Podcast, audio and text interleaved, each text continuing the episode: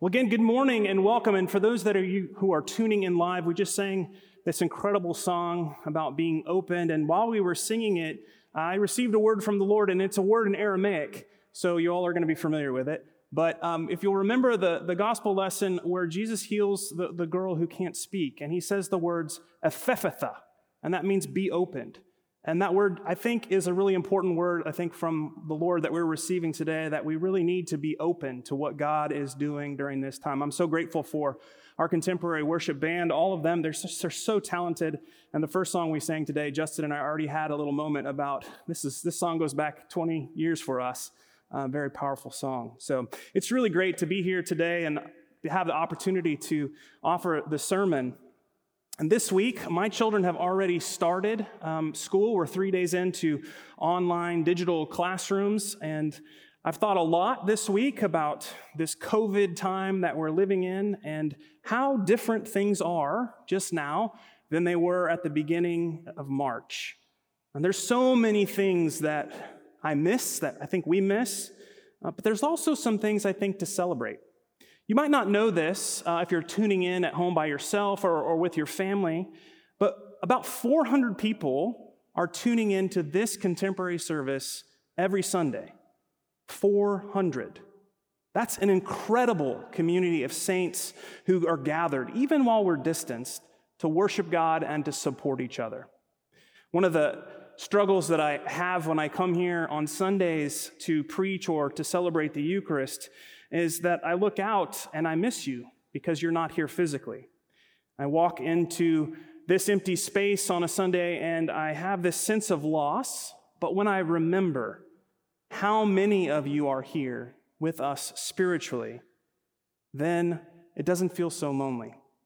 It gives me hope that our God is working miracles and growing God's church even during this pandemic. In our gospel lesson today, we encounter Jesus asking his disciples who people say the Son of Man is. And the Son of Man is another way of saying the Messiah. It's a title that Jesus uses from himself throughout Matthew's gospel. Who do people say the Son of Man is? This is an important question for the immediate followers of Jesus, and it's an important question for us to consider today. Clearly, the people of Jesus' day weren't quite sure who he was, and the response to the question that day were varied. People were saying that the Son of Man was John the Baptizer, or Elijah, or Jeremiah, or another prophet. And if you've never read the Old Testament in its entirety, it's difficult to really understand why people might expect that the Messiah of God to be one of these people who is named. So I'll encourage you to read the books of Jeremiah and First Kings to get a sense of how awesome these prophets were. And if we ask today, who do people say that Jesus is? We'd also get a myriad of responses, right?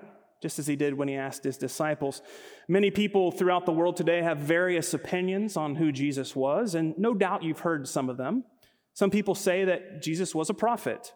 Some say he was a great teacher or a healer. Some people say that Jesus was a mystic or perhaps a political rebel. Some say that Jesus was a Jew of the Essene school, and some even say that Jesus was an Episcopalian. Now, you'll notice in our reading that Jesus doesn't care to respond to the guesses of what, what other people think. It's really just a setup, right? Instead, he immediately reframes this question for his disciples and for you and I. But who do you say that I am? Who do you say that Jesus is? That's what truly matters today. Peter gets it. Peter proclaims that Jesus is the Messiah, the Son of the living God, the one who is coming into the world. And Peter understands that Jesus is the one who will fulfill God's promises, the one whom God sent to save the world. And notice how Jesus responds to Simon Peter when he proclaims that Jesus is the Messiah. Jesus blesses him. And so it is for everyone who names Jesus as Lord. And yet, saying that Jesus is Lord is not the end. It's only the beginning of a life of faith, a life lived out following Him in all that we do. Now, to follow Jesus, and you'll remember that after this story, his direction shifts towards Jerusalem and to the cross and his death. For us to follow Jesus, to walk the way of God, requires us to go against some of the most basic urges of human nature. Sometimes it requires that we deny our own needs and desires. And speaking words the disciples would only grasp after his death, we have to take up our own cross and bear it. It doesn't work for us to focus on saving our physical life. That's the surest way to lose it spiritually, Jesus says.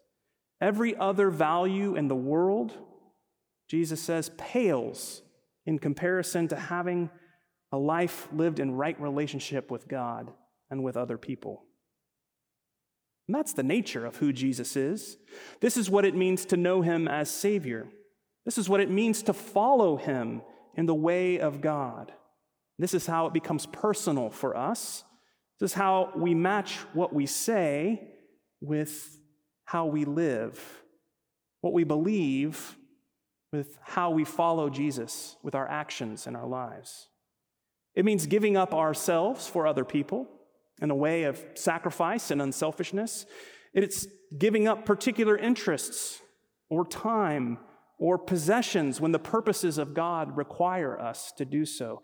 It's letting the will of God take priority in our lives, even over our own will. It means putting God at the very center of our life. It is, in the words of our baptismal covenant, renouncing all sinful desires that draw us away from the love of God. That figurative cross that we carry with us, following Jesus, represents the price that we pay for our Christianity. It's the cost of discipleship, the way we remain connected with God, and it's the answer to the question who is Jesus? Though the answer, the response of losing our selfishness for the sake of God, it's highly personal, we don't act on it alone. We're lucky to be able to carry our crosses in the company of a large, faithful band of followers of Jesus. And we gather every week here spiritually, and we meet Christ in the Eucharist through which we relive Jesus' sacrificial death. My friends, how we identify Jesus will impact the way that we interact with one another and with the earth. How we identify Jesus will impact our economic decisions which job to take, where to live, what to purchase, and whether to share with those who are in need out of our abundance. How we identify who Jesus is will impact how we face trials and frustrations in our lives and how we identify who Jesus is impacts how we understand our very selves. If we say that Jesus is a great teacher, then we can place him on that same shelf where all the great teachers are kept to be called upon when needed. If we say that Jesus was a prophet, then we can treat him like all the other prophets, sometimes heeding their warnings, but often ignoring their messages altogether. But if we say that Jesus is the Messiah, the Christ, the Son of the one true God, then every action we take, every decision we make, will be guided by our foundational identity as followers of Jesus and as beloved children of God.